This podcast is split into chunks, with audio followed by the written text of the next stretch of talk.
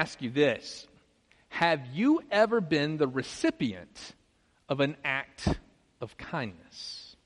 And if so, how did it make you feel? And more importantly, did it inspire you to do the same? About 18 years ago, I was serving my first congregation in a small rural town called Bennettsville, South Carolina. I was doing a youth fundraiser. I was the director of Christian education at the church, and together we were cooking a meal for 500 people, selling plates so that we could raise funds to go to our Montreat Youth Conference. We had done this in years past, and it was an annual thing that we had done, but this particular morning was like no other we began to cook this meal on big pig cookers, not little grills, but big ones, 500 leg quarters. And we got up early in the morning and began to cook them. But as we were cooking them, something had happened in one of the grills. Uh, the gas, uh, I began to smell gas around the grill and realized that the wind had come in and blown out the fire. So, turning off the gas, I opened up the grill and allowed it to aerate a little bit before I went to relight it. And when I went to relight it, it exploded on me and sent me back about five feet and gave me a flash burn in which I received severe second degree burns up my right arm, my left arm, my face, my neck, and my leg. It put me in the hospital, and then I was transferred from Bennettsville, about three hours away, to Charleston, to the Medical University of Charleston's Burn Center. And there I spent nine days in intensive care. Not really what I had anticipated with this particular fundraiser, if you know what I mean. In the midst of that, it was a really painful experience, to say the least, but the church responded very well, very loving towards us. But I remember particularly one day while I was there, uh, Angela was there with me. She had been staying at a hotel nearby and visiting with me during the visitation hours that were allowed during intensive care times. And we received a letter in the mail from a pastor friend of mine. And that letter began to explain his deep sympathy for us as a couple and for prayers for healing. But with that particular letter, he gave us a gift. That gift was a check written for $2,000 to help us with our expenses. Now, being 22 years old, serving my first congregation in a very small congregation, to say the least, Angela was teaching school at the time. We did not make a whole lot of money, and we certainly weren't financially prepared for such a thing to happen. Receiving this gift was an act of kindness like no other. And in that letter, the letter described how he had felt God's call to give this to us. He had received it as a bonus from his church. And he wanted us to have it with one caveat, one string attached. Be sure that sometime in your own lifetime, that you in turn show the same kindness that you have received to someone else in need. Now, I have to tell you, it blew us away that someone would do such a thing.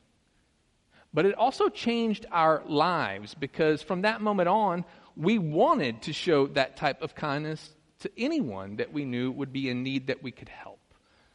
And we've tried to do so to this day. You know, it kind of reminds me of a movie. Maybe you've seen this movie. It's called Evan Almighty. Evan Almighty is a modern day story of Noah about a man named Evan Baxter who becomes a congressman, moves to D.C., and he wants to change the world. But God has a different plan for Evan. God calls him to build an ark in the middle of his neighborhood. Obviously, that would surprise you and me if God called us to do such a thing. And it does Evan, and he pushes God away, and he pushes God away to eventually he realizes that it really is God and that God is really asking him to do this. But he tells God, he says, Look, you know, this is really infringing on my plans. We need to settle into our new house. I mean, I'm a freshman member of Congress, and I need to change the world, and this is delaying my opportunity to do that as you can imagine, God laughs at his plans. And then he tells him this Do you want to know how to change the world, son? One act of random kindness at a time. one act of random kindness at a time. Now, in this movie, he's building an ark. An ark in the movie is an acronym for one act of random kindness. The question is is it true that an act of kindness can change the world? Today, we continue our sermon series and we come to the fruit of the Spirit known as kindness. And we come to a story that many of us are familiar with in Scripture. In fact, it is the only miracle story of Jesus that is repeated in all four gospel accounts. All four of them. So maybe it's important for us to know this story. John tells us that Jesus crossed the Sea of Galilee to the far side, to the Sea of Tiberias, the, the western side of the sea where the city of Tiberias was. And there a great crowd began to follow him to where he was. And he and his disciples went up onto the mountainside, or really a hill there, and they sat down, and thousands upon thousands of them came and gathered around them. John tells us that the Jewish Passover was near. And as you know, that is the Jewish remembrance of God's deliverance of, of their ancestors from Egypt, delivering them from slavery. John's gospel portrays Jesus as the new Moses who delivers God's people. So it's no coincidence in this moment that John talks about the time, Passover, and the place of this event, a mountainside, where it was Moses who was a part of the first Passover and who afterwards met with God on a mountain too, called Mount Sinai. Now, John doesn't tell us what time of day it was, but if you go back and read the Synoptic Gospels, Matthew, Mark, and Luke, you will find that it was late in the day, and it was around the time when folks would eat. Some had traveled a long distance to see Jesus, and Jesus did not want to send them away hungry. So he asked his disciple Philip, Where shall we buy bread for these people to eat? He asked this only to test him, for he already had in mind what he was going to do. Philip answered him, It would take more than a half year's wages to buy enough bread for each one to have a bite. Philip's a little surprised at Jesus' question. I mean, first of all, he knows that they do not have the money to buy the bread. And second of all, even if they had the money to buy the bread, there were so many people there that they would need even more money in order to feed them a meal that would fill them up. Surely Jesus isn't serious about feeding these people. They should have come prepared and brought their own meal. Why on earth would these disciples, or Jesus for that matter, be responsible to take care of them? Can't they take care of themselves? You know, I'm sure Philip thought that, and I'm sure all the disciples thought that. Andrew overheard Jesus' question to Philip and proactively, he begins to look around to see if anyone actually did bring a meal. And in doing so, he finds a young boy who has brought five barley loaves and two small fish. Apparently, this little boy was willing to give his dinner to help out, but Andrew knows that it's not even enough to feed the thousands who had gathered there. It's just a drop in the bucket. In the midst of Jesus' kindness to care for all who had come to see him, his disciples, though, had lost sight of the most important thing. They were so focused on the enormity of the problem, the thousands who had gathered there around them, and the lack of funds to feed them all, that they forgot who had asked them the question in the first place. Hadn't Jesus in John's gospel read the mind of Nathanael from afar? And knew what he was thinking before he even asked him? Hadn't Jesus changed water into wine at a wedding in Cana? Hadn't Jesus healed the sick before their very eyes? You see, the crowds had gathered there to see Jesus because they had seen him heal the sick and they knew that he could perform miraculous things. That is why they gathered in the first place. So, why had his own disciples forgotten but despite their lack of faith, Jesus had his disciples sit the crowds down. And he takes the young boy's meal, and after giving thanks to God, he distributes to them both bread and fish to all who are seated. And John tells us that they all ate as much as they wanted. John says, when they had all had enough to eat, he said to his disciples, Gather the pieces that are left over. Let nothing be wasted. So they gathered them and filled twelve baskets with the pieces of five barley loaves left over by those who had eaten. There was more than enough food to be had. Jesus performs an amazing miracle, feeding over 5,000 men. But as Todd mentioned earlier, there were women and children there. So there was well more than 5,000 people who had gathered there on that mountainside. And regardless of whether they should have been prepared or not, Jesus refuses to let their physical needs go unmet. And in doing so, he reminds them of the one who cares and provides for them at all times God the Father. But I find that so often we focus on the miracle of the feeding that we miss a really important part of this story.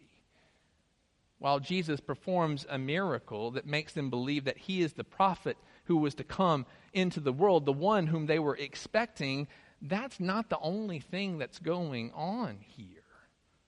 Jesus' question to Philip is an important one that is easy for us to gloss over and miss completely.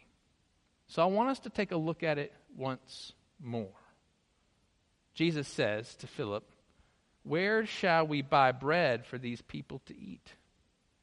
He asked this only to test him, for he had in mind what he was going to do. Did you catch it? Did you catch it? Jesus did not say, Where shall I buy bread? He said, Where shall we buy? This was a test to see if Philip was listening. See, so often when we are presented with a need or a problem, we get overwhelmed just like Philip did. We get fixated on the problem, the enormity of something that we know one individual or even a few individuals can't solve on their own. We clam up and we come to the conclusion that there's nothing that we can do. So, what do we do next? Well, we pray, right? That's what we're supposed to do. We pray to God that God would handle it, that God would take care of it for us. And that's not a wrong response. We should always seek God's help in anything that we do, especially when there is a problem that is over our heads. But that isn't necessarily how God desires to solve all of the world's problems by himself. Jesus says to Philip, Where shall we buy bread? You see, the story reminds us that Jesus invites you and I, his disciples, to participate in his work together. He extends compassion and kindness toward those who are in need. That's what God does. In fact, kindness is an attribute of God, a fruit of the Holy Spirit. Titus chapter 3 verse 4 tells us this, but when the kindness and love of God our Savior appeared, he saved us not because of righteous things we had done, but because of his mercy. Kindness flows from the life of Jesus. His compassion and his care helps us in our times of need. And in this instance, he delivered these people from their hunger and he showed them that he was more than just a prophet but he did not do it on his own. It was the kindness of a young boy offering what he had to give. That was what Jesus wanted to make this miracle happen. The boy was willing to participate by doing something to help. He exhibited kindness by sharing what he had brought for his own family, and he freely offered it to Jesus. Isn't this what Jesus desires from all of us? Jesus told his disciples earlier in Matthew's gospel Truly I tell you, if you have faith as small as a mustard seed, you can say to this mountain, Move from here to there, and it will move. Nothing will be impossible for you. You see, it's not enough for us to pray to God to handle everything. That's simply passing the buck so that you and I can be hands off. God desires for us to participate in his kindness in the world. And when we do so, we are exhibiting a faith that allows for God to make a miracle happen, even if our faith is as small as a mustard seed. Such a small faith, says Jesus, can move mountains. And I am convinced that that young boy who offered his dinner to Jesus that day had no idea that Jesus could take that meal and bless it in such a way that it could have the impact that it did. He just responded with what he had, and Jesus was able to multiply it. You know, it reminds me of a story about another young boy that I learned about when I had left with our middle school students to go on their mission trip, uh, mission trip a few weeks ago. I want to introduce you to a boy named Austin. He's four years old, and he is determined to change the world with one random act of kindness at a time. Take a look. We end the week with Steve Hartman and what everyone can learn from a four year old. He's faster than a speeding stroller, more adorable than a wet kitten, and able to get a stranger's attention with a single courtesy. Excuse me? This is America's latest superhero. Don't forget to show love. And the only superhero with the power to feed the homeless. Now, why do you do that? You know what, Mr. C? It's just the right thing to do. Is it? Yes. You want honey? By day, Austin Perine is a mild mannered four year old from Birmingham, Alabama.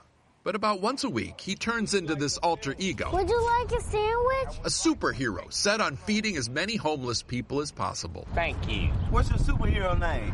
President Austin. Uh huh. President Austin. President Austin? President Austin. That's his idea of what the president is supposed to do. I was like, buddy, you have no idea. but hey, I'm going along with it. TJ says this all began when they were watching a TV show about pandas. It showed a mama panda abandoning a baby. TJ told his son the cub was now homeless. He says, What's homeless? I said, Well, it's when you don't have a home and sometimes you don't have mom or dad around. I can tell what the follow up question is going to be. Yeah, are people homeless? When I was a four year old, I didn't care about helping people.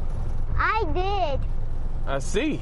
Once Austin learned some people are homeless and some are even hungry, he launched this Caped Crusade. Told his mom and dad that he wanted all his allowance and money they would spend on toys Here you go. to go toward chicken sandwiches instead. Oh, thank you, baby. You're welcome. Don't forget to show love. After he gives out each sandwich, Yes. he gives each person that same bit of advice. Don't forget to show love. Don't forget to show love, he tells them. And most do, immediately. Well, thank you. It warms my heart to see him. It'll warm anyone's heart. Yeah, he really did, man. Raymont Boss says this kid gives him hope. That's that's that's where it starts. Don't forget to show love. Everyone who meets Austin leaves with hope. Which is why, with any luck, someday President Austin won't be a superhero anymore. Being the homeless is the highlight of my life. He'll just be a president. All right, come on, Austin. Steve Hartman on the road in Birmingham, Alabama. Fantastic. Amazing, huh? A four year old boy who has nothing to offer, nothing, doesn't have a job, doesn't have any money, ask his parents, listen, kids, ask his parents to take the money that they would give him for his allowance and for toys and to go and to spend it on food for homeless people. And rather than contributing that money to a food pantry and giving it away, he takes the time to purchase sandwiches and to go out and to hand it out to one person at a time, with one caveat to pay it forward. Or, as President Austin would say, don't forget to show love. Now, the truth is is that Austin will never feed all the homeless folks in Birmingham, Alabama, nor will he solve their homeless situation. Rather, he serves one sandwich at a time to exhibit the fruit of the Spirit called kindness. But don't think for a moment that this little boy isn't having an impact on the recipients of his radical kindness. You see, so often we think that if we just had more money or more resources or more courage, that we could really make a difference in the world. Sometimes we focus on the logistical impossibilities, limiting the potential opportunities that are before us. Sometimes, like Evan Baxter, we can become so preoccupied with our own plans that we fail to recognize the importance of God's plan right there in front of our faces. And sometimes we can try so hard to please God that we step on the toes of others who want to show kindness too, forgetting that God calls all of his disciples to work together to make it all happen. God tested his disciples to see how they would respond, to see if they would participate in his work, offering what they had so that he could provide the miracle. And it appears that they failed at that task and they were humbled by a child's kindness. But I think the disciples really learned a lot that day. They were reminded that Jesus could do the impossible, but that he chooses to do it with us they were reminded that even the little things can make a huge difference for the kingdom of God, and that sometimes we may never even know the full extent of how God can bless our efforts to extend kindness in His name. They were also reminded that one act of random kindness can change the lives of others for God's kingdom. And eventually, later on in Jesus' ministry, as it came to a close, they would witness for themselves the greatest act of God's loving kindness as Jesus willingly gave his life as an atoning sacrifice around the exact same time that he performed this miracle known as Passover, saving them and saving all of us from our sins. This test of Jesus would not determine their self worth, but it helped them grow and to learn and to trust Jesus in all things and to be willing to do what they are able without fear or hesitation. In church, I believe that Jesus still tests his disciples now. In fact, today, he asks each and every single one of us, Where shall we buy bread for these people to eat? It's as if he's saying to all of us, Try me. Give me what you've got, regardless of how little or how insignificant you think that it is, and together we can make a miracle happen, displaying my radical, loving kindness to the world. The real question for us is whether or not we will take Jesus up on his offer. Job puts it this way Anyone who withholds kindness from a friend forsakes the fear of the Almighty. So, friends, let us be quick to show kindness to our friends and, like Austin, to those we may not even know. For you and I have experienced God's kindness in Jesus, and this kindness moves us to pay it forward, that all may come to know Christ's loving kindness too. Friends, may we do so this day and forevermore. In the name of the Father, and of the Son, and of the Holy Spirit. Amen.